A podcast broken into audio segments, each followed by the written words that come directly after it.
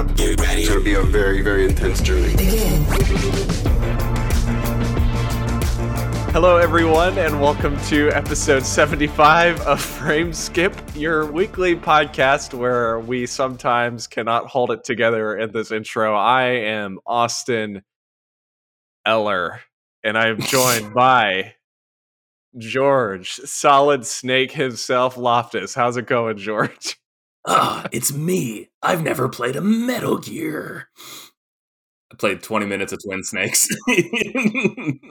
I'm also joined by uh I don't know, Liquid Snake himself, Elijah Steele. How's it going, Elijah? I don't know how to do a Liquid Snake voice. I haven't played Metal Gear Solid in how long? I'm okay. You're also Solid Snake then. Solid Snake dose Elijah Steele. now that I can do. Sorry, Revolver Ocelot's the the old man with the mustache, right? You Yes. that's like half of Metal Gear Solid to, if we're gonna and the long hair. That is I true. just I I love like Japan's idea of a bad American where it's like a guy who's like kind of bald in the front and then has like a super long mullet of white wispy hair and then just like a, a matching mustache. And they're just like, yeah, this is, this is what a bad guy looks like. I'm like, okay, if you eh, sure, yeah, if you say so. Yeah, no, that's fair. That's fair. I I, I see it. Also, it looks like he could be a janitor, but yeah, yeah, sure. Why not? I still think the best Metal Gear Solid villain or Metal Gear villain rather is um I forget his first name, but Armstrong from Metal Gear Rising because he just has the most ridiculous lines possible. He's like a senator or something Oh, yeah. for some reason and he's a wonder if that's who meme now. about. Yeah. And um, there were a lot of quotes from him that like came up during the 2020 election and how it was like a commentary on it and just just look up Senator Armstrong quotes from Metal Gear Rising and you you'll you'll um you'll get a lot of enjoyment out of that. But That's hilarious. Terrific. so George, Elijah, how's it going, guys? Last week we we got scared, now we're back, and maybe maybe you guys listening to this are scared after that horrendous two and a half minutes that you just listened to, but we're back at it. Look, all I have to say is you started the intro and then I noticed we were recording for much longer than I thought. And you know what? I'm not sorry. Yeah, we got it on tape, man. I hope you're not running for for comptroller of your local district because you ain't getting that. I you know what? May, maybe I'll run for senator and as we just figured out, senators can uh, get away with a lot. yeah, That's true. Senator Elijah Strong. Yeah, That's true. I like That That sounds like Elijah's like arch nemesis. It does. Elijah Strong. I would just presume that I'm Elijah Weak.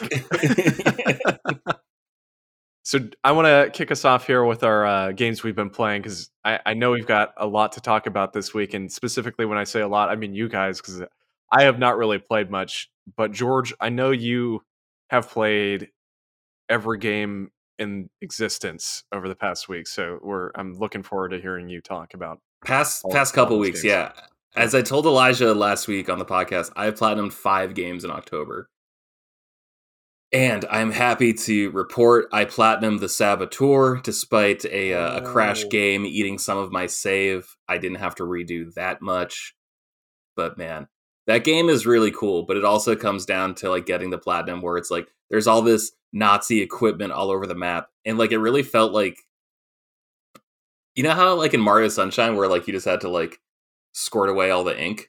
You know, Yeah. you had, you had to blast it all away just to like clean up the the city. It felt like that where it really was like it came down to me just like going back through the entirety of Paris and the countryside and just blowing up every piece of Nazi equipment, being like, "You guys were never here. You were never ever here." So that was therapeutic, but it was also time consuming.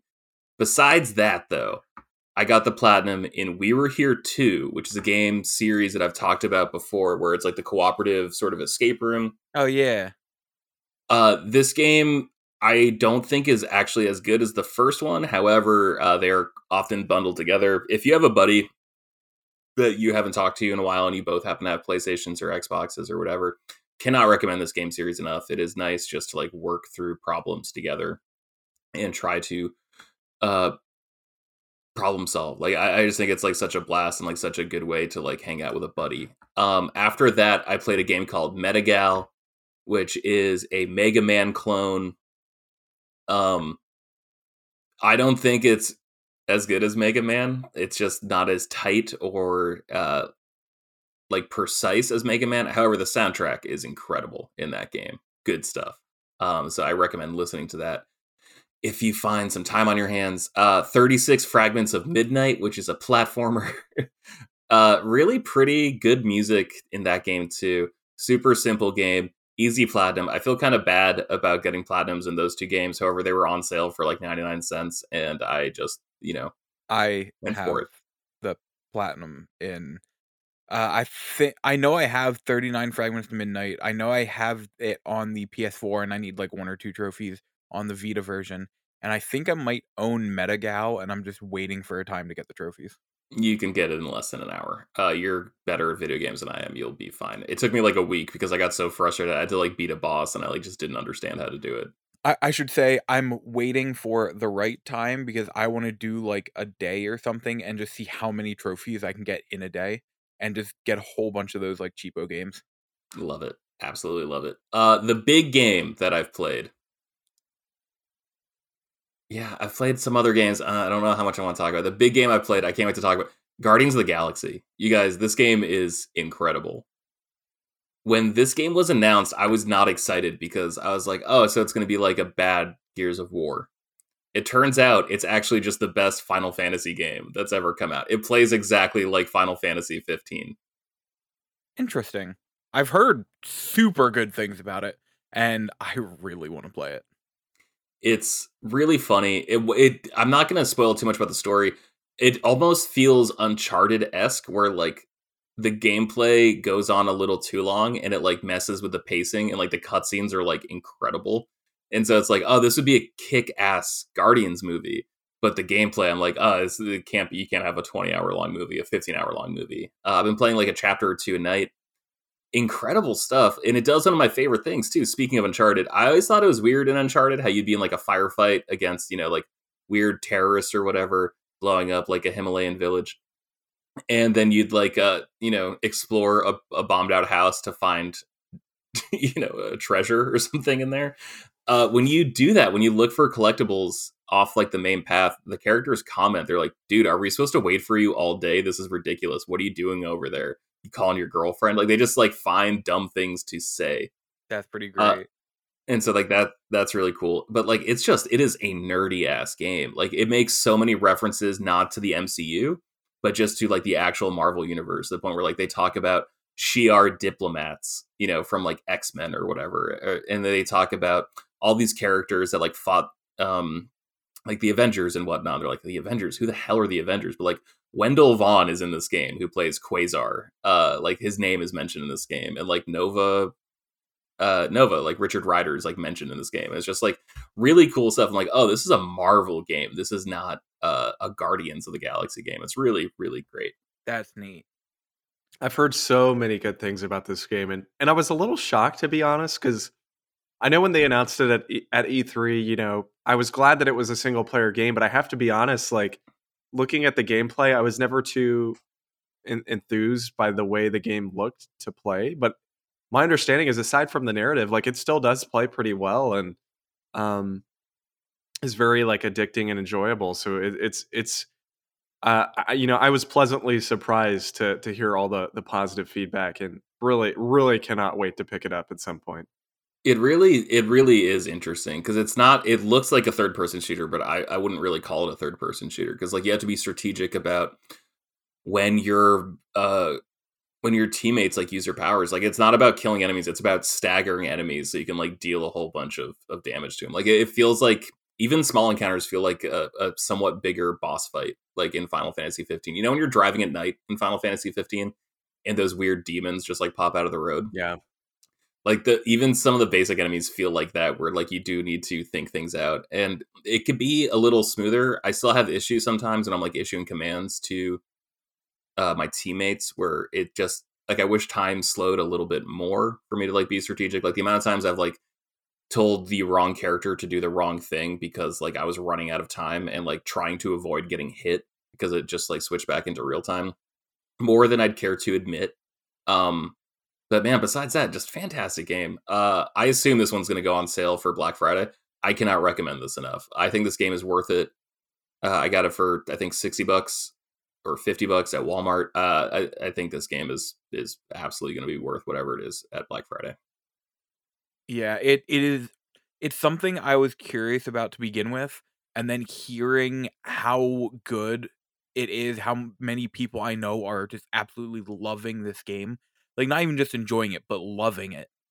I'm like, all right, that it already had me to begin with, and now it's it's kind of a must play for me. I'm a little more than halfway through the story. It is already a serious contender for my game of the year. I've wow. heard a few people mention that.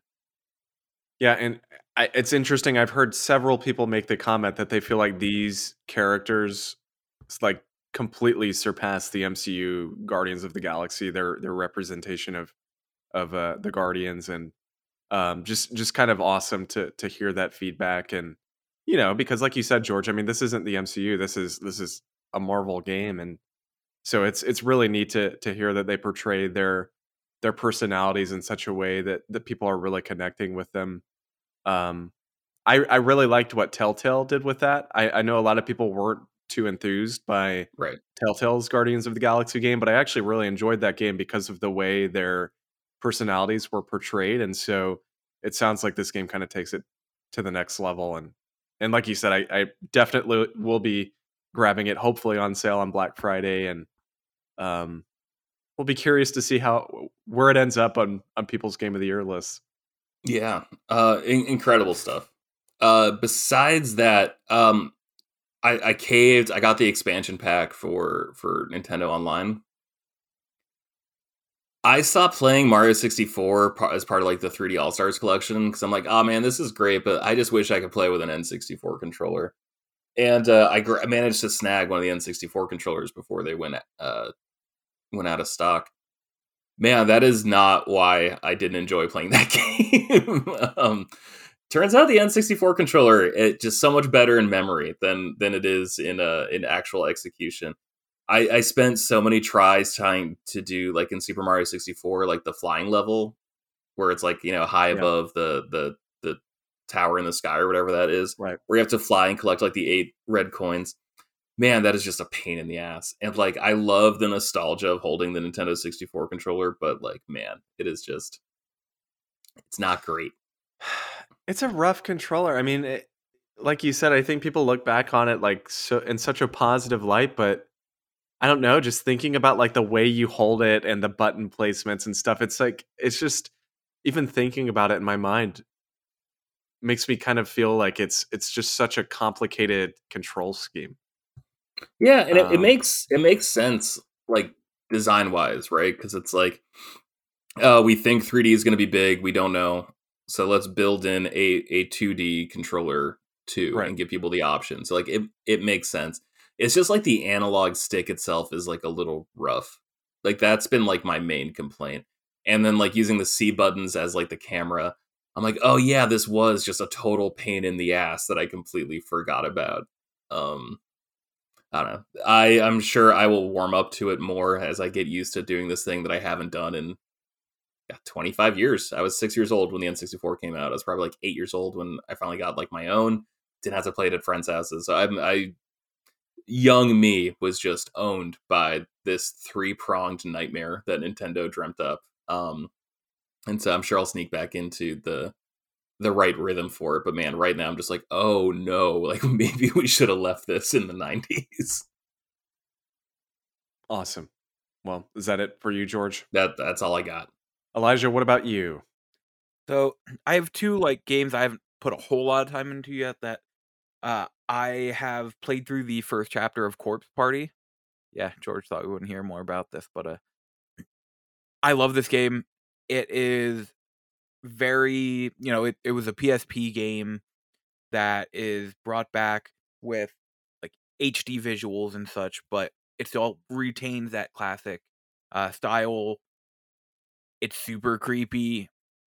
I don't know. Like I I vaguely know the story because I've played the sequel, but I don't know the whole thing and I'm enjoying playing through it, learning all about the Sachiko ever after spell and it taking them to this elementary school where people died. The other game I've only played a little bit of so far, but it's the game I'm mainlining now that I beat the next game I'll talk about. I've started Voice of Cards: The Isle Dragon Roars. Oh hell yeah! Which, if for those who don't remember, it's that Square Enix RPG that's played out entirely in cards uh, from Yoko Taro, and I'm really liking it. it. It is an RPG, but basically, you are a what looks almost like a uh, um, bishop from a chessboard. Looks very similar, and it has you like walking through town, and the town is all cards, and you once you get out of town and you're in like the wild, you can only see like three cards in any direction. So it's just the cards flipped over, and then you walk a step, and then the next cards around you will flip, and then you walk and you do that to reveal what might be chests or there's something over here, so I can choose to go over there and find out. Uh, encounters are random encounters, and the battle system is played out where think of like any RPG. The characters have these main like main attacks, which are just like cards next to the character card that you can choose. And every time you do something, even if it's just pass or whatever, you get a gem that goes in like to a little lockbox. It's just the the battle setup is neat because it looks like you're on a table playing cards. And there's a little lockbox and you see a gem fall into it. And then some of your like more powerful attacks might require a gem or two or three gems or whatever. It is an RPG. It is an RPG ass RPG, but it's cards and it's really cool. it's and a card PG. Gotcha. Exactly. That that's literally what I've been calling it. A card PG. And it's all played out through the voice of one narrator who like will be reading the cards and it'll come up like it'll come up on a card on the screen. Be gone from this kingdom, says the king to our adventurers. But you'll hear that narrator, be gone from the kingdom, says our says the king to our adventurers. And like it, that's how the entire game is played out. And it works so much more than I thought it would. It is so charming. And that's the best word I can give for it. Charming. That's what it is but I'm having a good time with it so far. Like I've only played maybe maybe an hour, but I hear it's like 15ish hours to beat. That's not too bad. No, it it's not too short, but it also doesn't overstay its welcome. But the real game I've put time into also was around 14 15 hours to beat. Again, perfect length. And that's Fatal Frame Maiden of Blackwater. Yeah. I played it back on the Wii U for I want to say I played like four drops, and each basically each level is called a drop instead of a level. Um, and I think I played I played like four of them back on the Wii U, and it has fourteen. I this game has problems, especially in like controls and such. But I fell so in love with this series through this game I am ready to go back and spend the $200 to get Fatal Frame 1 through 3 on PS2 or Xbox. I think I want to get the Xbox version, so it would be a little more. But like the Xbox versions have added content that the games ended up coming to, and I, okay, I'm into this series so much. I might see about modding or getting a European Wii because they remade Fatal Frame 1 and 2 for the Wii.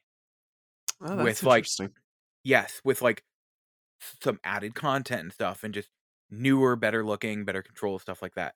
And I am legitimately thinking of importing, modding, whatever, and importing those Wii versions of Project. It's only in Europe. Yes, that's surprising. I, I think Europe and Japan.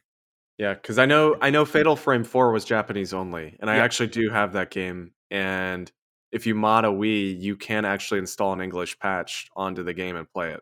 Which is so. exactly what I'm going to do. I wanted to do it yeah. beforehand, but now after playing this game, I'm going to do it. Right. Like I said, I am I am ready to go back and spend the money to get the old Fatal Frame games and play them. Yeah. You should mod a Wii because I just bought an original Xbox with like a custom case on it so I could mod it.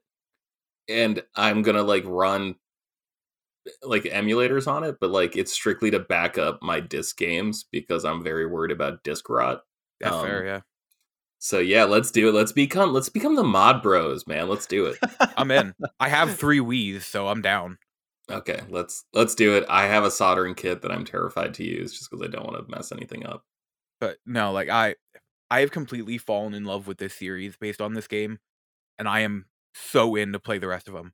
I'm next payday. I think I might order that Spirit Camera game for 3DS, just because it's rather it's cheapish right now. It's like forty bucks to get complete, something like that. Oh, that's not too bad. So So really good. I'm just gonna get it now. I hear it's not great, but whatever. It's part of this series. I, I I'm all in. Um, I've taken so many screenshots and used the uh photo mode is the word I was looking for, but couldn't think of. And they said there was an interview with the creator that at the time there's no plans to bring like the old ones out in any like port fashion or anything like that but it is it is being discussed because the reaction to this game is so much more than they ever expected that it's now on the table as a possibility hence the reason i bought three copies of this game for other people. So uh, i'm like nice. yo frank you had a birthday recently. So um do you want a copy of fatal frame? And i know someone else they're like man i really want this game but i'll have to wait till like next month or the month after that to get it. I'm like how about you get it today? Because i i love this game i love this series now and it's all based on this game granted i it's the only game in the series i played but all based on this one i'm completely in This Yeah. is the equivalent of you uh like marrying the first person you kiss, and I really it, it's really sweet to see from the outside. come here george Finally, he noticed me. but no, it. I had such a blast. I played through it. I need to play the special level that's added, where in classic Tecmo Koei fashion, Te- yeah, d- Koei yeah, Te- Tecmo. Koei Tecmo words. Uh, in classic fashion, there's an added level where you play as Ayane from Dead or Alive. Of course. Yeah, because they they do that in like every one of their games. But no, it's I highly recommend it. Some some of the problems I have had are some things it doesn't give you the clearest description of what this mechanic is. For example, the one trophy is to defeat 30 enemies while tainted, which I thought I thought that just meant being completely soaked in the like black water. Yeah, that's But- that's what most taints are. Yeah.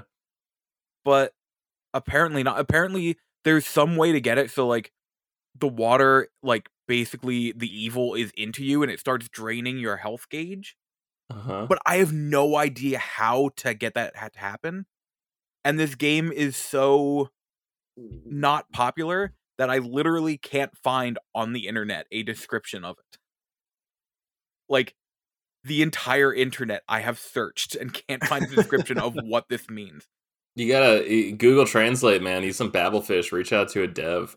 I think this this this would be incredible if you actually like the journey you go on to get this trophy. I I support this entirely. Be- that that is honestly one of the main things that's holding me back. Where I'm like, maybe I'll go back and try trying it because uh, the rest of the trophies are basically just going to be like going through checklisting. Like, oh, I don't have these. All right, they're in these levels. Make I'll grab them, and just saving up points and completely upgrading the camera obscura for each character and stuff. Actually, no. You know what you do? You go on psnprofiles.com and you look at who's been playing it recently, and who's gotten that trophy recently, Oh, and then you oh, you reach Oh. out to them. oh, good point. the, the reason I'm curious, I'm literally on it right now, and there are four achievers. Oh wow, that's really low. out of 535 game owners. There are four achievers, three with a platinum. Wow. That's extraordinarily so, low. That's a very good idea, George, and I'll have to do that. Um, but no, like I, I'm I absolutely love the game. Like I love the game. That's awesome. That's a series I've always wanted to get into. I have one and two on PS4, the PS2 PS3. versions. Is it PS? Oh yeah, you're PS3, right. PS3. Yeah. You're right. PS3. I, I could just play them on PS3, but you know me yeah. well enough. Yeah. So I um maybe one day I'll I'll hook mine back up and and like I said I do have the Japanese copy of 4. So um one of these days I'll I'll try and get into that series but awesome though. I mean as for me I, I really haven't been playing too much. I I've been actually kind of hooked on Animal Crossing because yeah, welcome back, buddy. Yeah, with the uh with the new update coming out on Friday, I I really dove back into it and it's it's honestly been a perfect game for me right now. I um honestly, I can't even remember the game I beat last. I guess it was probably Deathloop, and just kind of going into something that is unbeatable and something kind of just free flowing and a game I can pick up whenever. It's been nice to to dive back into it, and I think I'm like at over 100 hours now, which is surprisingly not that much for that game considering how long it's been out. I think Andy's at like almost 600 hours. So, nerd um, alert.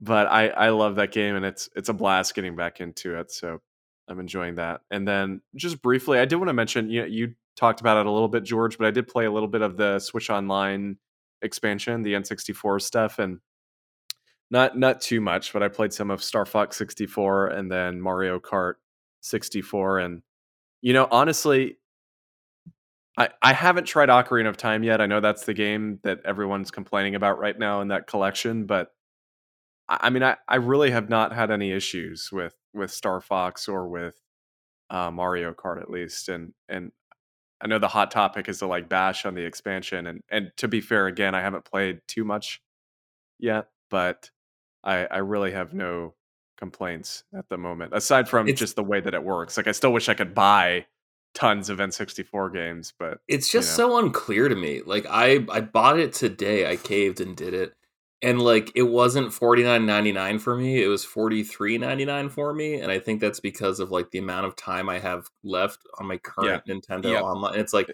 all right that would have been cool to like see that anywhere besides like on the final checkout screen and like it's really frustrating with ocarina of time because it's like there's a better version of that game out there and like you're just never to make that game available ever again like the 3ds upgrade you know and so it's like, why are we playing this? Why isn't this working right? Also, you have like such a history, you know, people are obsessed with your old games. Why isn't the emulator better? Like, why didn't you like build the Switch to be able to run old games because you knew you were going to do this eventually? It's just like so many questions for Nintendo. Why are their own emulators on older consoles better? Yeah, like, that's a that's it, great. It's not like this is new to them. They've emulated the literally these games before. Yeah. No, and I mean it's it they have a weird track record with emulators. It's very strange because like the Wii U the Wii U N64 emulator was hot trash. Like eh, eh, people complaining about the the current emulator situation have not have not played N64 games on the Wii U cuz it was abysmal. Like it, the all the games were dark and didn't run properly and had horrible horrible lag. Um, See, the only game I really played N64 on my Wii U was F Zero, yeah. and I just thought that was like what the game was. Yeah, like, I, I, just thought it was so, dark and dingy. yeah, I mean, I'm not. I look, I'm. I I still think this this emulator has issues, and they need to fix it. My my point being though is the Wii N64 emulator was flawless. Like, I mean, it was perfect, and they're still, you know, 15 years later, almost. It's like they can't figure out how to get back to that, and it's very just weird to me that they you know it's they're they're literally the company that made the system and they can't figure out how to emulate properly. I don't i don't know what's going on there but but hopefully they fix the issues. But again i mean so far from from what i have played at least i i really don't have any complaints but i'm sure if i played ocarina though I, I'd, I'd probably have a few things to say. And like you said george i mean the the truth of the situation is I'd kind of rather play Ocarina 3D and, and Majora 3D than than play the original versions at this point because they're so so good and they're huge upgrades.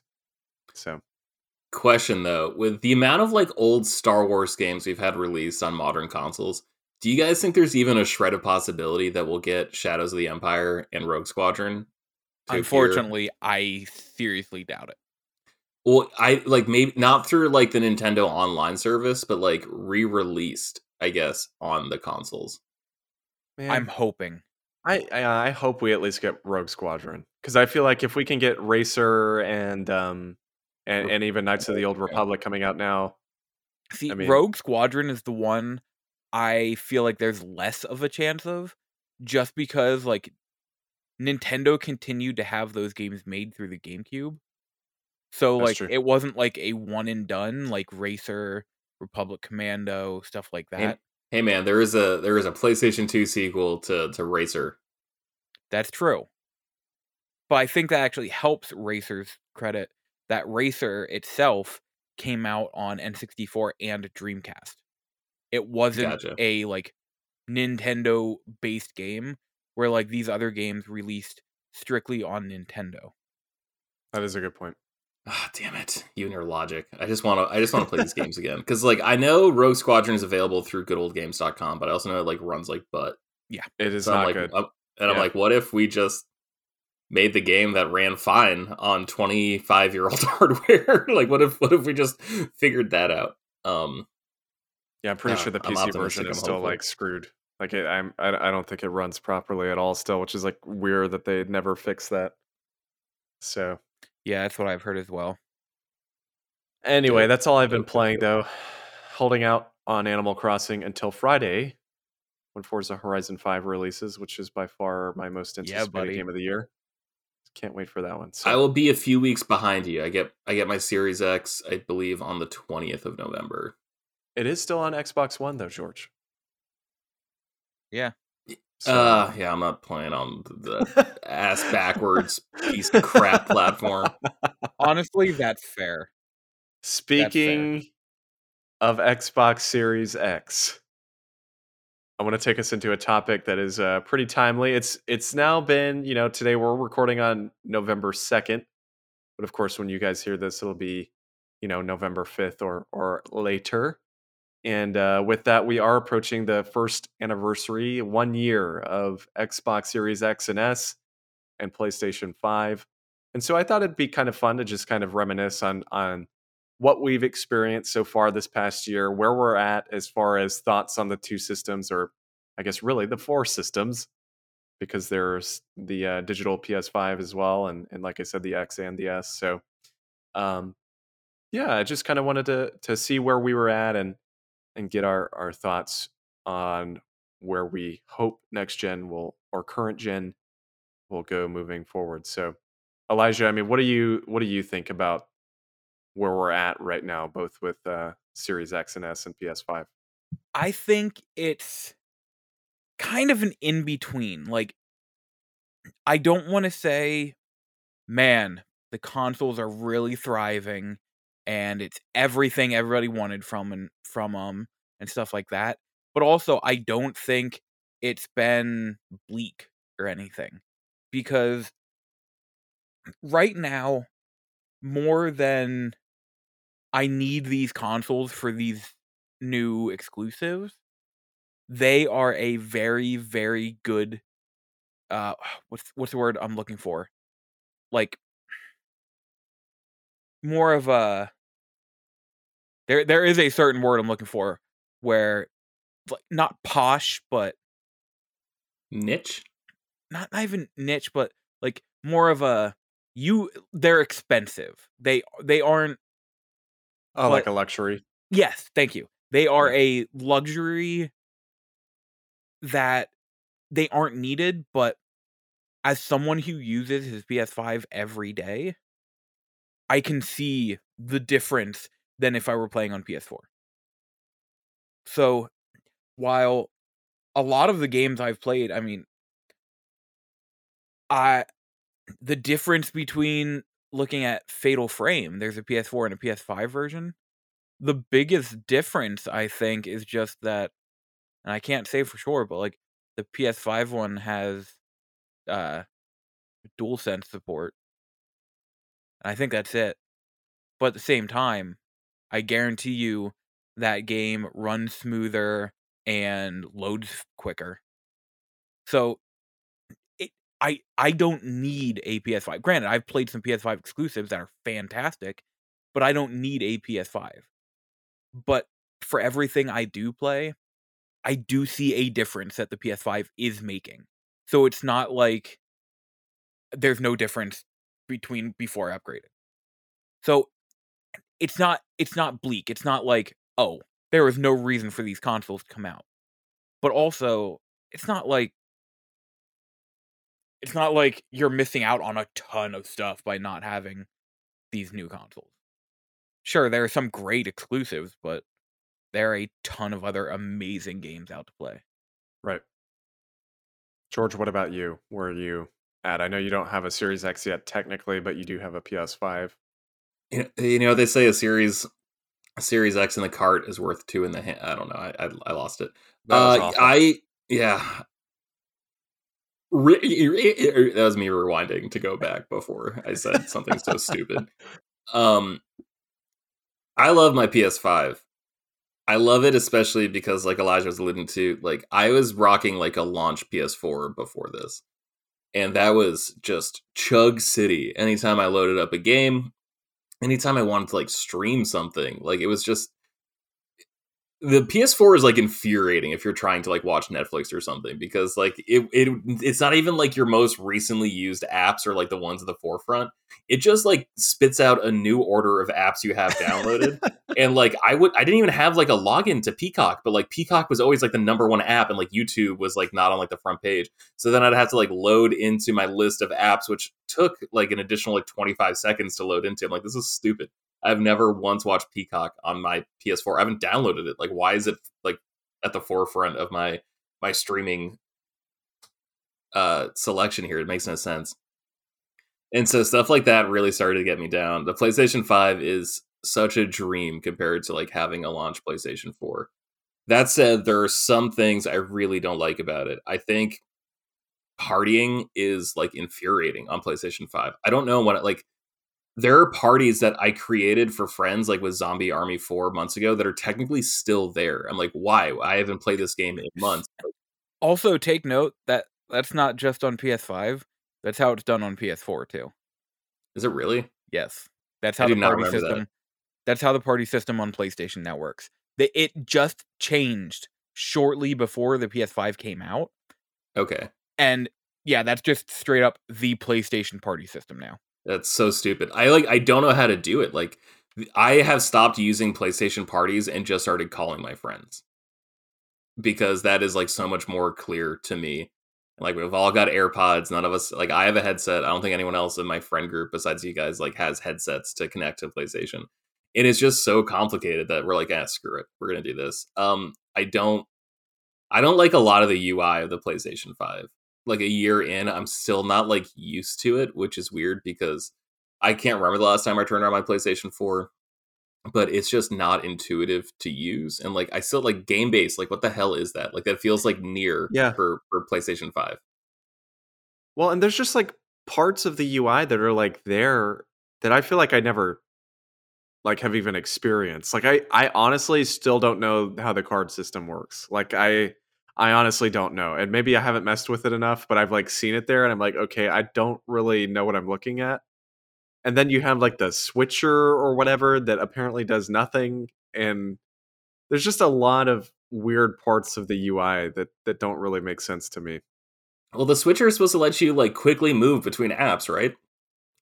But like guess. every time I select it, like I have to press more buttons. That like it, it's the same amount of steps for me using the switcher or not using the switcher to go from YouTube to Hulu or like from Hulu to a game. Like I've seen some people theorize that the switcher is basically um so what what's that Xbox quick resume? Quick resume. Yeah.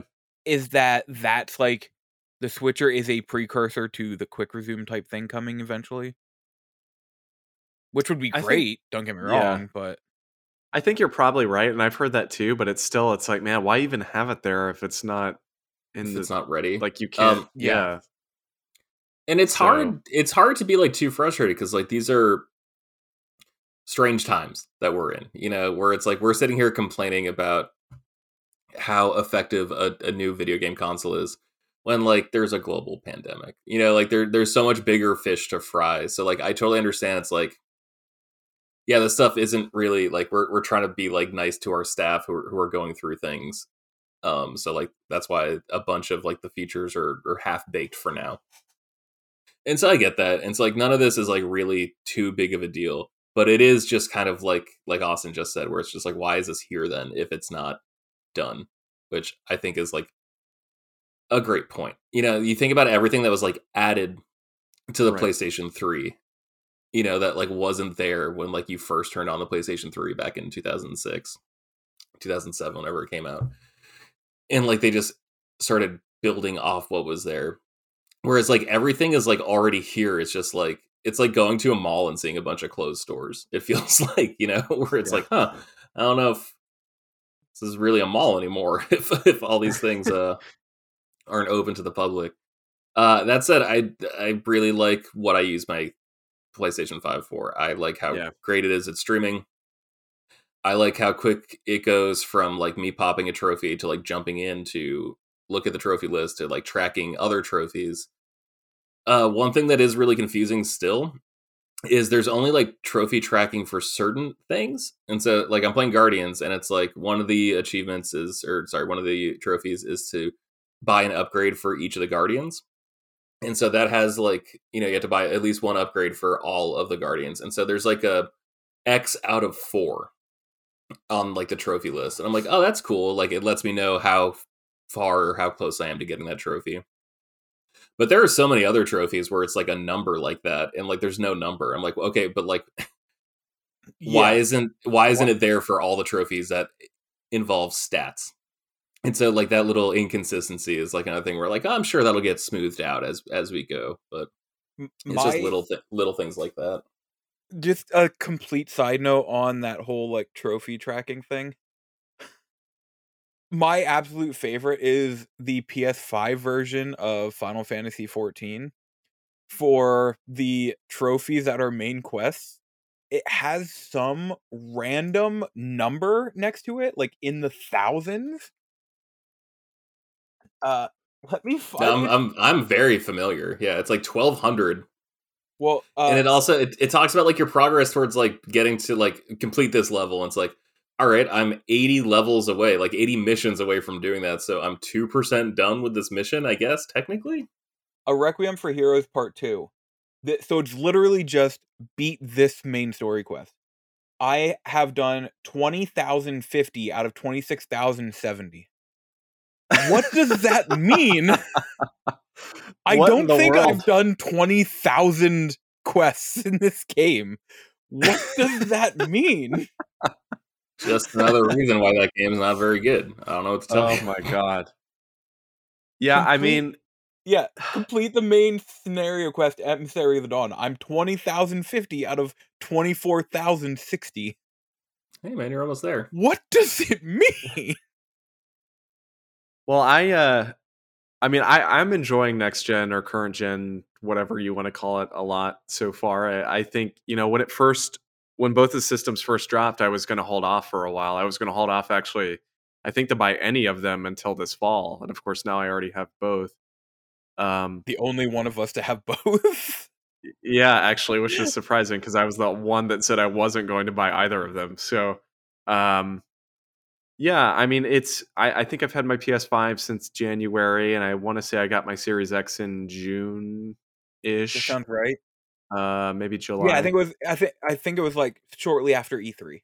Yeah, and so I I honestly love both. I, you know, I think there was a period of time over the summer where I was kind of down on my PS5, and I think what I've realized over time is that these are yes, they're a new generation of systems, but they're also just a logical step up from what came before. And so while yes, neither of them really have, I would say at least like amazing awesome exclusives yet. I mean, aside from like Ratchet and Clank on PS5 was great. Um and, and of course Demon's Souls, but um Series X really doesn't have any exclusives because most Sim. of their games are yeah, Flight Sim, I guess. Most of their games are still on Xbox One and PC, and that's fine. But I think at the end of the day, what I'm realizing is these systems work so well in my mind because, like you said, Elijah, they're a natural step up where you can still play the same games, but in a much better way and in a faster way with the loading, with a better frame rate or whatever it may be. And um, I think to me that's why I'm enjoying both systems like thoroughly at the moment, and even even without those crazy, you know, Uncharted Four or Last of Us style exclusives on on either system yet. Also, one thing to keep in mind is the whole backwards compatible to a new gen wasn't Yeah. a thing before the system. Even No. Xbox, who's like the pinnacle of backwards compatibility, that wasn't a thing when the Xbox One came out. So Right. when the Xbox One, PS4 came out, PS2 to PS3, 360, etc., it was always the new games played on the new system. Right. And it was a complete kind of like how the PS5 is where it's a separate version, but now you're getting a like free copy upgrade one. There would be some games that were like the back like back one, but because of this backwards compatibility, like I'm shocked that we got PS5 versions of uh, like Fatal Frame and Alan Wake. I'm shocked that we got these because we don't Right. need to. The PS4 one you can just pop in and play. Uh Gran Turismo 6 came out in December after the PS4 came out. You still you needed a PS3 to play that game. Yep. That's why like if they would have come out with a PS4 version, I would have understood it more and I uh, understand the specific this this game is on this console, this game is on this one. But Right. that's not so much a thing anymore. So this is kind of a newer thing that's getting started and that's why oh, even us, we weren't sure exactly how to react to it. We just like, if I can still play this game on my PS4, why would I get a PS5? Right. But it's the same thing of, it's the same thing as it always has been. It's just now we can use the new console to play the old stuff as well. Right. Well, and I think the thing is, I mean, it's exactly what you said, except it also works in the reverse of, you know, if you have the money, if you have the disposable income, if you can play it on PS5, why play it on PS4? You Yeah. know, it's, it, it, I think it works both ways. And so I think the interesting thing about this gen is you kind of have to look at it in a different light because, Yeah. yes, when PS4 came out, the, the, lineup of games on that system for the first year was just abysmal like there there just really was nothing i would say at least The first nine tenths of Killzone and the multiplayer, great. Yeah. Okay. No, There- I mean- we're gonna we're gonna we're gonna talk about that at the end of the podcast. Don't worry. but really, there was like you know there were a couple exclusives for a you know a year, year and a half, and it was just bad. I mean, that's the truth. And so, I think that looking at this now, though, I don't think you necessarily have to focus on exclusives as much because I think we're getting a lot more native PS5 and Series X games that you know last gen we wouldn't have got because, like you mm-hmm. said, Elijah, like Gran Turismo Six when that came out, I mean that was not even not even playable. No. on PS4, and so I um I think it's interesting. I mean, I do I still wish there were more exclusives on both systems for sure, but I think we're getting there. I think you Mhm. know we've got some big stuff. I didn't care about ex- exclusives necessarily. Like I'm not sitting here like mad that Horizon got pushed back or Right. or anything like that. You know, for me it's. I like. I want to say that, like, because like for every other console, like I just wish there was like more stuff that took advantage of the hardware that it's on. But like, Yeah. I don't know, man. Like, there was a whole bunch of PS4 games I never got around to playing, and Mhm. like now they play better than ever on on my PS5. So it's like, oh, it's like okay, so like there are games that like I've never was able to play that have been enhanced. Like, uh, like I'm that's a win, right? Like that's a good Right. thing. Um, I've also noticed that like they're following. I feel like a lot more PS5 games are going on sale sooner than PS4 games were when they first started coming out. Mhm. Right. Yeah, I saw Returnal was like thirty-five or forty dollars already the other day, which is pretty good. I would say. Yeah, Deathloop's Deathloop's 40 now. Um Yep. I don't know if that's like a permanent drop or, or what. Um but like it feels very much like like Super Nintendo to Nintendo. You know, where it's like, okay, here's like everything the last thing could do just dialed up. Yeah. Which honestly is great because I never finished Horizon. I never finished God of War. I never finished Jedi Fallen Order. You know, so it's it's nice to like get new opportunities to play these games again. Ma- mainly when I I've had a couple people ask me, "Do I need to get a PS5?" And my first response will always be, "You don't need to." But how often do you play your console? If you play it once a week, maybe you don't you don't need to. But if you're like I said, if you're like me, I play my PlayStation every day. Yeah, you're going to see a major upgrade just in the way you play. All right, follow up question. If your PlayStation 4 is on its last legs, would you recommend someone gets a PlayStation 4? Let's say they could get one for $200. Or would you say it's worth the hassle to track down a PS5? Because I would. I'm, At that point, I'd say it's worth the hassle because you're paying Yeah. two hundred dollars just to eventually anyway. buy a PS5 down the road, anyhow. Because uh, while I- we're I saying agree. the the uh, exclusives aren't here yet, we have seen a wh- E3 this year. I saw so many next gen, current gen, whatever gen we want to call this, exclusives on the horizon. Um, yeah, literally. like, well, I mean that's last gen too, Horizon. That's true. Yeah. But uh, okay, for example, I can't. Why am I blanking on the name? But the new Square Enix game that has been shown off. That's a Oh, PS5 ex- timed exclusive. Project it was- Athia or whatever. Yeah, it was um, that Forspoken. Forspoken. Yeah, PlayStation 5 this upco- this gen exclusive. There aren't many yet, but they are coming. So why spend the like $200 now just to half a year down the road be like I should probably spend the money to get a PS5. Also, it's pretty amazing because I remember like when PlayStation 3 360 came out, like the the first like noticeable thing I saw was just like, wow, everything's like really shiny. You know, like that was like what stood out to me. I'm like, wow, look at the light reflecting off that water. Look at that, like that gun actually looks like it's made of metal in a way that like it never did, like on original Xbox or PlayStation 2. And like the, I remember smoke was like a big thing and that's why like the on Call of Duty 2 there was like the, the smoke grenades were like such a big deal.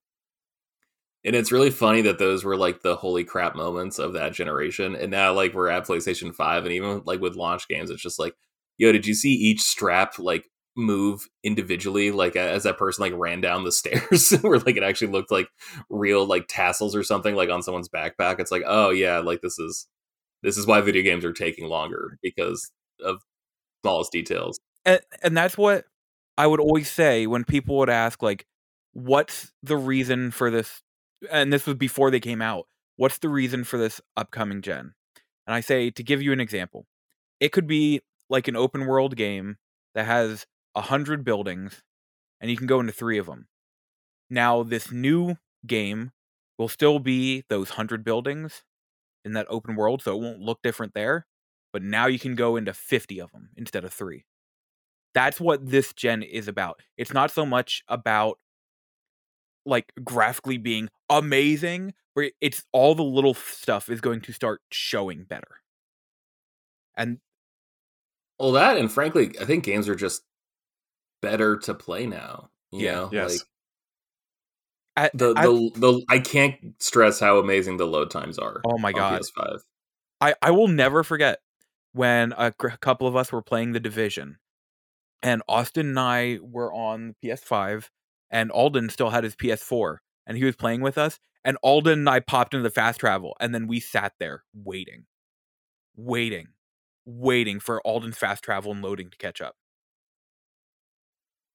yeah. It- I mean, it That's pretty took funny. him probably at least a minute, and it took Elijah and I like five seconds. So And while it may not seem like much, if you are playing, if like say you're playing Division for a while and you fast travel 10 times, it may not seem like much, but you just saved 10 minutes. Now, imagine doing that 10 times. You're you just saved over an hour of game time playing. yeah.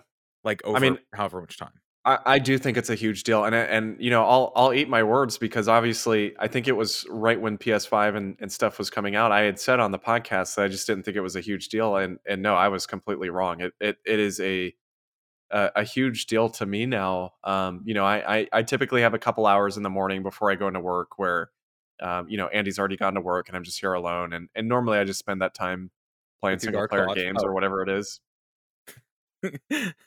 and uh, and but it's it's awesome because I'm able to you know for example when when I've been playing Forza Horizon 4 and I'm sure this will carry over into 5 um on the original Xbox that game good lord to boot that game up it took like 2 or 3 minutes at least mm-hmm. to load in and um it's like instantaneous on Series X and so it it really gives me just a an easier way for me to be like okay I'm going to play this game for 20 30 minutes and and I actually feel like it's worth my time because I'm not sitting here loading for 7 8 minutes or whatever it is. So mm-hmm. I uh no, I think the loading thing is a is a huge deal. I think it's uh, it's it's it's much more impressive than than then, I originally thought it would be. It's one of those things it is something you need to experience rather than just hear it because it doesn't sound as impressive as it really is. Right. and I think that's the reason when I I've tried to tell people the same thing like before it even came out. No, like seriously, the loading is going to have an impact. And I've had so many people be like, I don't think it will. I don't think it'll uh, be a, the difference you think it is. But then everyone's like, oh man, I don't know if I can go back to the old loading. I'm like, no, it. So quick fire because I know we we've got one more topic we want to hit what is one thing you want to see improved on either PS5 or Series X over the next year? So, uh actually I have one quick one for each. Series 5, yeah, Series 5. Wow. Just to just combine them both. No, uh PS5 I would love to see something like the quick resume feature or something like that from Xbox because I think that is so great because there are so many times I'll be playing a game and it's like Saturday night, and every Saturday night I play Apex with two friends, and I'm like, okay, let let, let me find a save spot. Let, let me get to a point I can save. When if it would had the quick boom, Apex just pop it up quick, and then later, all right, I'll get to a save point tomorrow or whatever. Uh, that's the biggest one for PlayStation, and for Xbox, I want to see that UI just.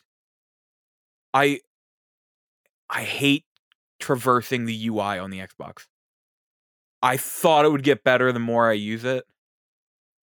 I bought Condemned, and it took me like six minutes to find the game in my library.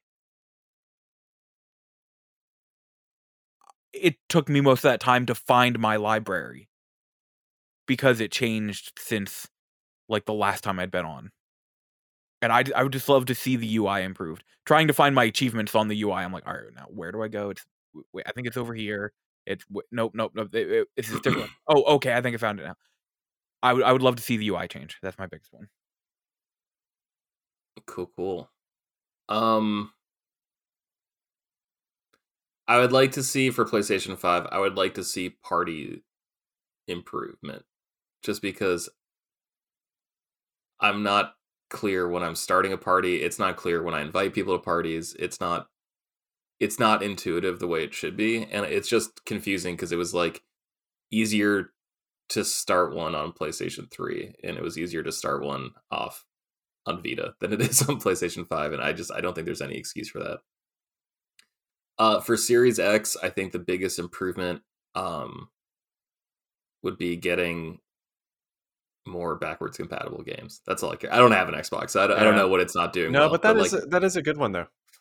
Oh, really? Because uh, their their their you know their 360 selection and even their original Xbox selection is is pretty limited still. I mean, there's there's a decent amount on there, but um, there's a lot of of you know lesser known titles that that aren't available yet. I mean, yeah, I'd for sure I'd agree with you, Elijah. I think Quick Resume on PS5 would be awesome.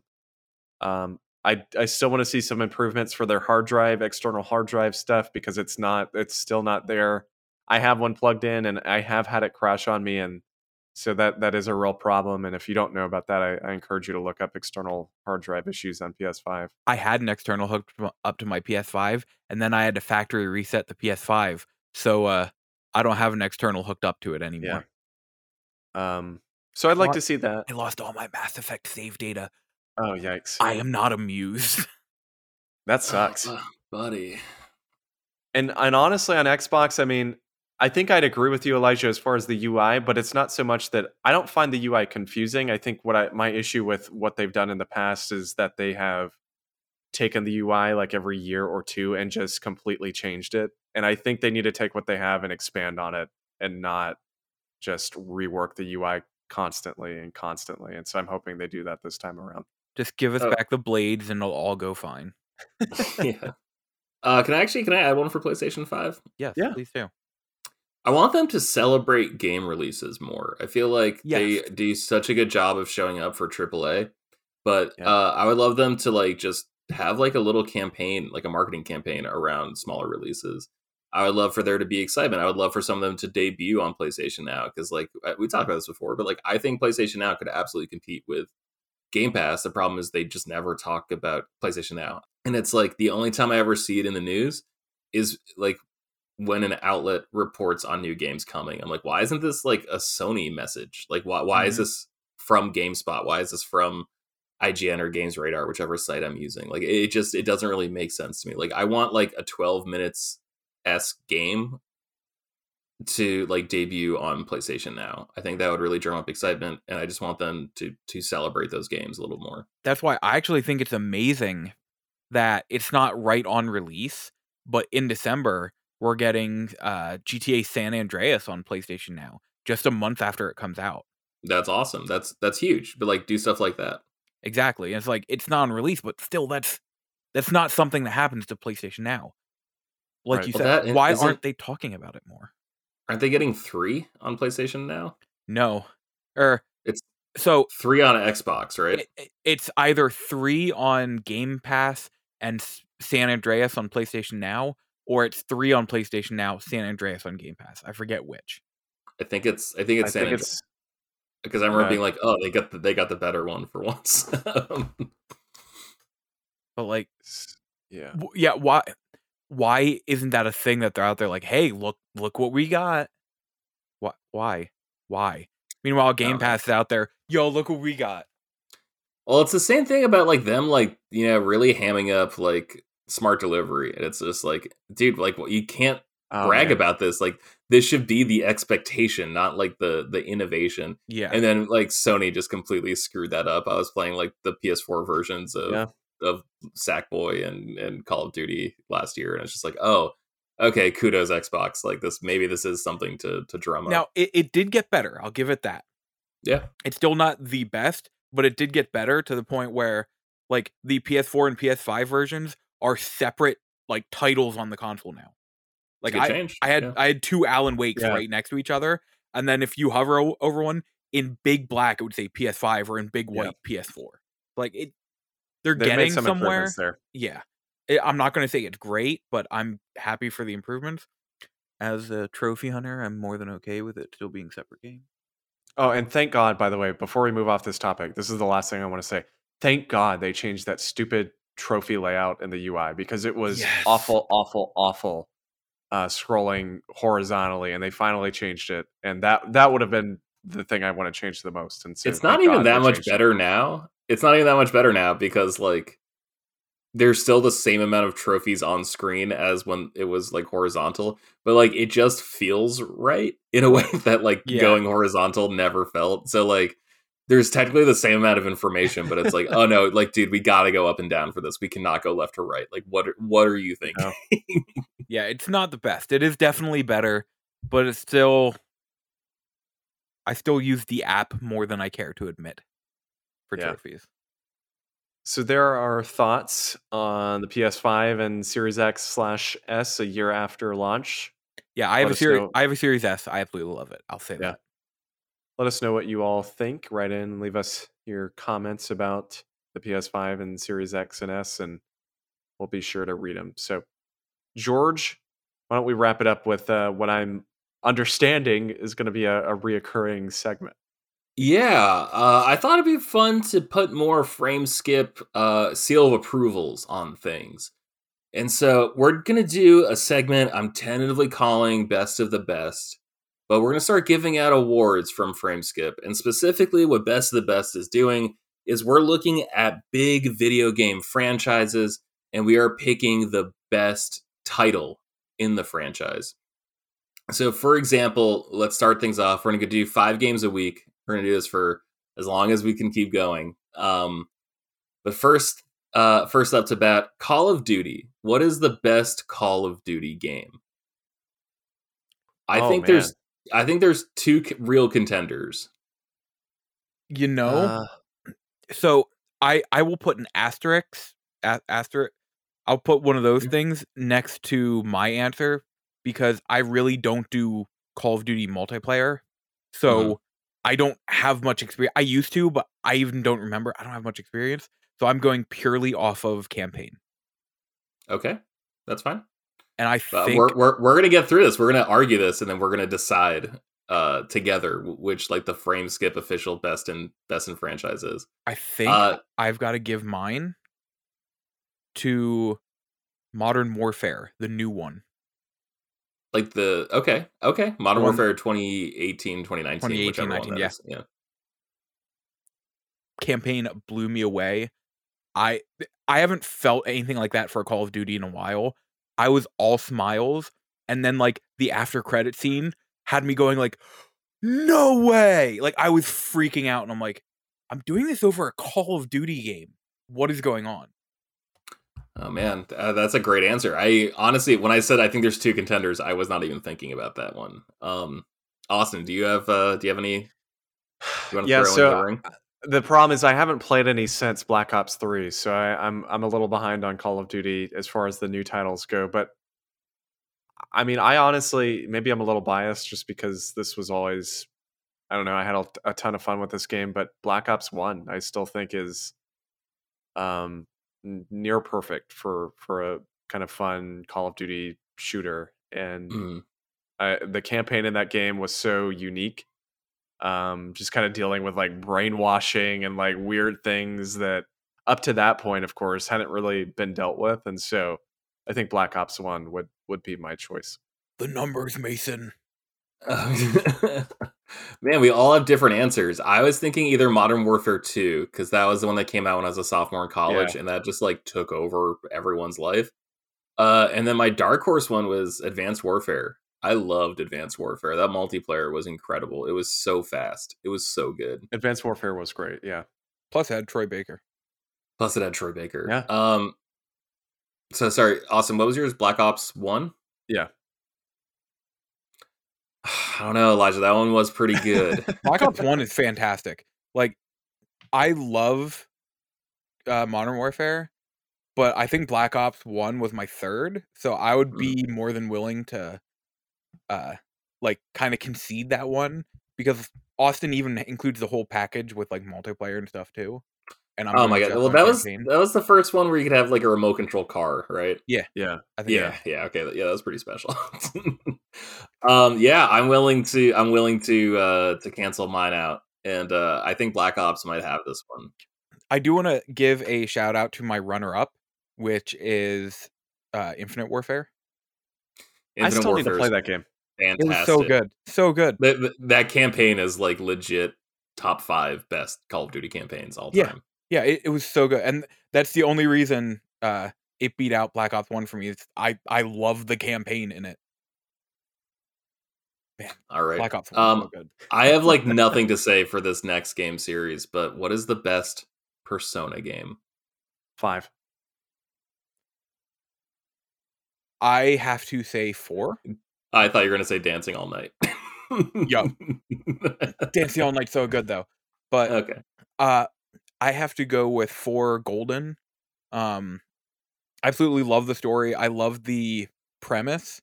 I love like the whole going into a TV world and then coming out to like the murders being in some TV fashion.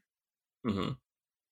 It I loved it. Like the high school aspect was neat just because honestly it did kind of remind me of being in high school again.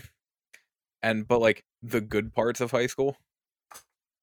Yeah, So, like, like- when you and your friends got sucked into TVs and had to solve midnight murders. Yeah, exactly. It's exactly like, high school. yeah your the- friend was like a giant teddy bear yeah i, I remember that too just, a, just a side note, I, I have my Left 4 Dead 2 modded, and the tank is Teddy. oh my god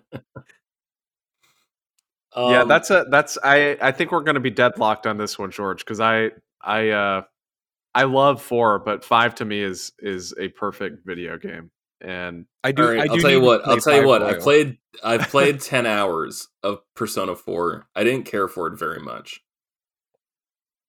I've recently installed Five on my PlayStation Five. I'm gonna put some hours into that, and I'll be the deciding Please. vote next week. please play it.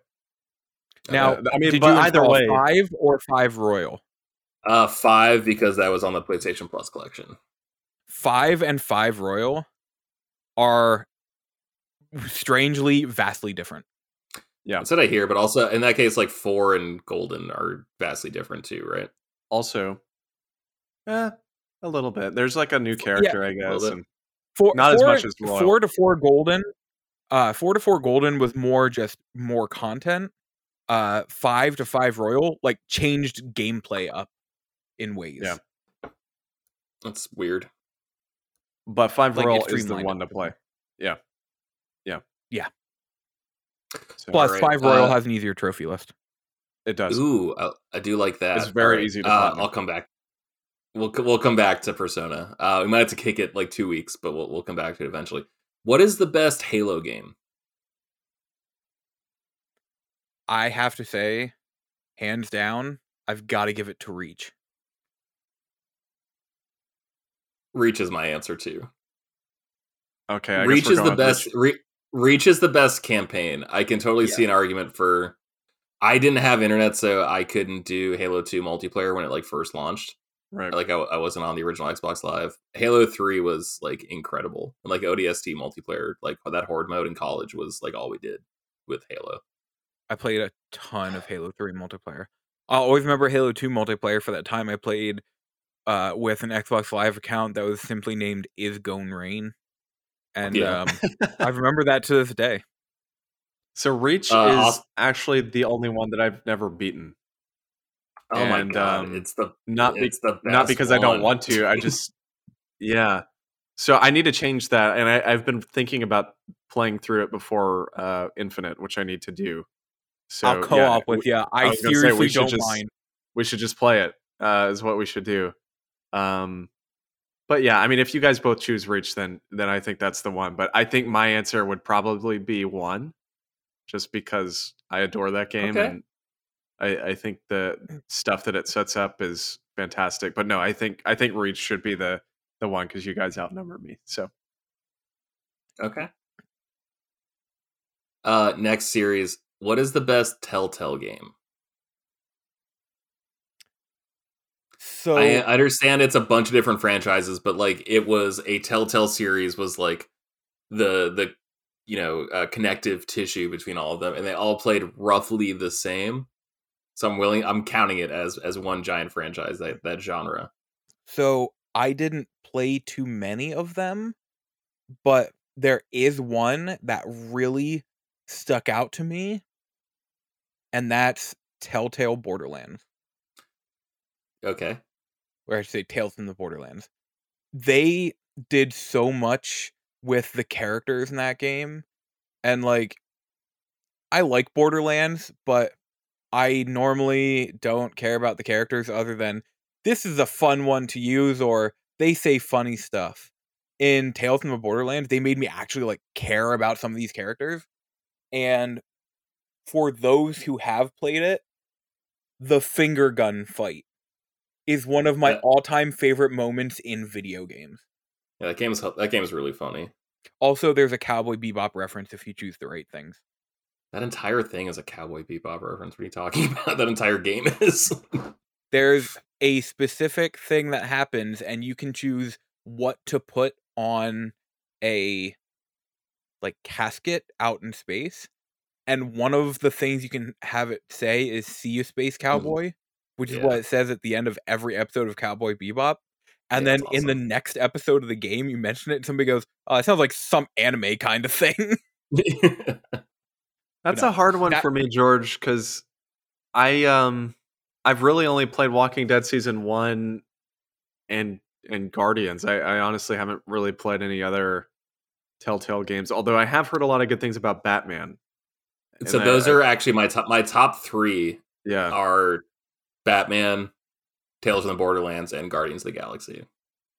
I have all of them. I just need, need to play them. I mean, I think of the eh two I would I've played, I would put Guardians above Walking Dead season one, but again, I know that's like kind of an uncommon choice because I haven't Well, that I mean, Walking Dead season one for me, it's kind of like the Beatles, where it's like I understand everything you did determine what would come after you. I just think the stuff you did after was way more interesting than the stuff you did first. right. You know, like if that makes sense, where it's like, yeah, Beatles are, are great, but like I care way more about like Led Zeppelin than I ever did the Beatles. right. And Right. like another thing is, yeah, that stuff is awesome. And at the time, it hadn't been seen as much. But looking at now, we see that kind of stuff all the time. So if you look back at the game and be like, okay, but what did the game do to set itself apart from these other games? I think Tales of the Borderlands is the the apex of what they were trying to do. Batman, I think, comes really, really close. Guardians was like the start of them. Guardians was like the start of them. Like it seemed like they were kind of dropping the ball because uh, Tales of from the Borderlands came out before Guardians, Yes. And then Batman came out after that. So Batman was like a return to form, but I still think no game hit the heights that Tales from the Borderlands did. Especially because that was like a franchise where it's like, man, I, I beat the original Borderlands six times. I could not tell you what the story was. There was a vault and like a giant Cthulhu esque monster. Besides that, like I got nothing. But like that story was like gripping. Yeah. I- when I played Tales from the Borderlands, I was kind of out on Telltale games just because I, I like what Tell, Telltale tries to do, but I kind of get bored playing their games. Yeah. Tales from the Borderlands kept me hooked. I played like the entire thing the same day because I just could Yeah. not stop playing. It took me months to get the platinum in Game of Thrones because I thought that game was so boring. Like I thought that game was like Oh my god, I forgot Yeah. I played that. The Like, one that was a bad that was a bad game. I wanted to play Tales from the Borderlands. the one thing I will give to the Game of Thrones one, the song that sang at the end of episode two, I have downloaded and keep in the car. All right. That is something. That is something. Uh final game for the inaugural episode of Best of the Best. What is the best 3D Mario game?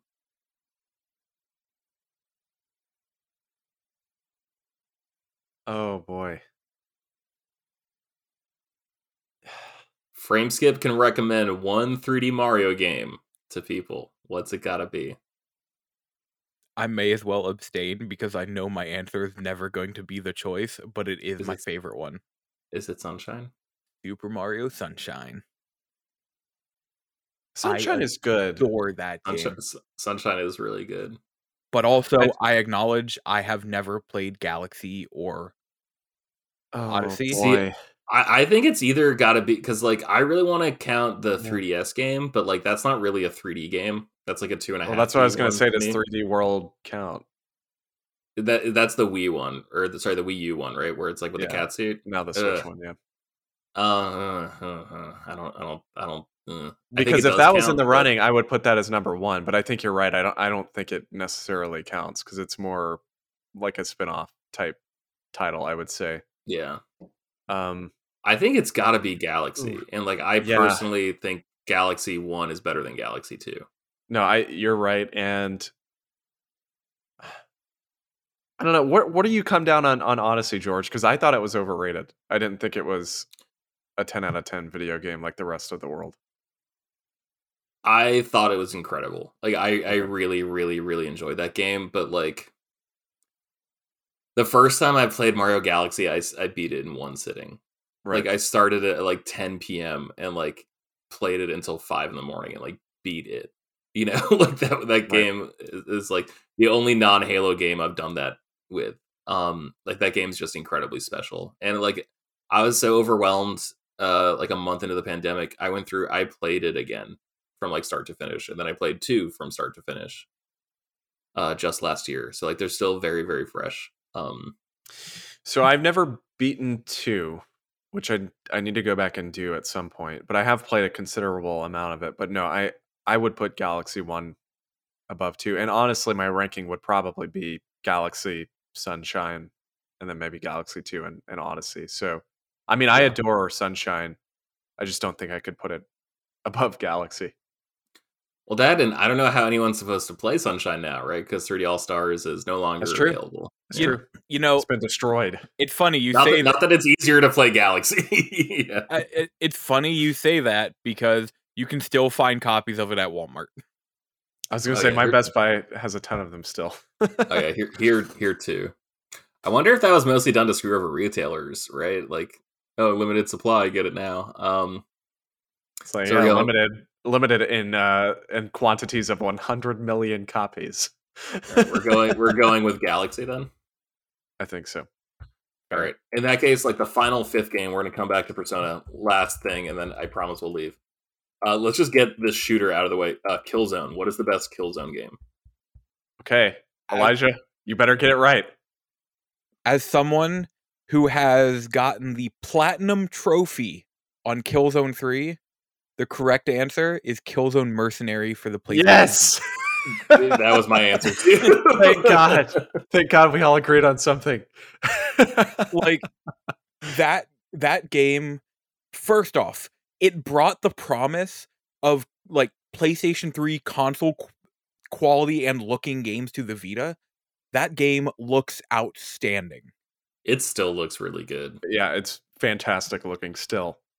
Also, it did it did the greatest thing a game has ever done, where it released a bot mode that you could buy for Yes. two dollars, and so you can still play. You can still play multiplayer. It's it's incredible. It's fantastic. like while I love when things release free stuff I also understand it took them time to like program and develop the AI for the bots so I'm like I get it I get it I'll give you some money for it Also, if you're going to charge that two dollars, it turns out is actually like a great price for it. So Yes, thank you. Yeah.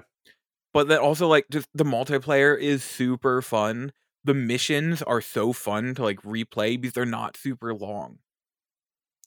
That and they encourage you to play in like all these different play styles, at least for trophies, where like here's like the assassin run through where like you try to go as stealthy as possible. Here's the demolition where you just try to blow up and cause as much mayhem. Uh it's it's a it really like rewards you for trying different things, which I think Yep. is awesome. Yeah, that that game is amazing. I I think my runner up actually and I know it's brought down by that ending, but except for that ending, everything else about Killzone Shadowfall was so good. Oh, no, I was gonna I was gonna go Killzone too. I think I'm just mad at Killzone 2 because of the trophies. And I'll I'll be honest about that. Killzone 2 is the first like I downloaded a demo in my dorm room. I thought it was the prettiest game I'd ever seen in my entire life. I didn't even finish the demo. I like turned my PlayStation off and I immediately like walked a mile downtown to the nearest GameStop and like bought a copy of Killzone 2 and then walked back and just started the game. Killzone 2 was what had me saying, "Man, I really want a PlayStation 3." Killzone 3 when that was releasing is what had me going, "I'm buying a PlayStation 3." And this was when I was a hardcore 360 gamer. I'm like, I need Killzone 3 and MotorStorm. Killzone 2 and 3 were both fantastic, but I, I I still don't think anything holds a candle to, to Mercenary. I mean, I that was the game that I was like, that was the first Killzone game for me at least that I just got so sucked into. And You know just talking they- about it makes me want to go back and play it again. Yeah, you know how they did like Far Cry 3 Classic? Yeah. Right. If they did like Killzone Mercenary Classic on PlayStation 5 for like 15 bucks, you guys would buy it again, right? Absolutely. absolutely. In a in, heartbeat. in, like a heartbeat. Yeah. Okay. Yes. Cool. All right. Sorry that went so long, but that is best of the best. Uh, I'm so excited. I've got a list of so many franchises, and we're gonna go through and we're gonna give it the old frame skip seal of approval. Find out next time what the best Naughty Bear game is. Oh no. It's Naughty Bear one. It is one.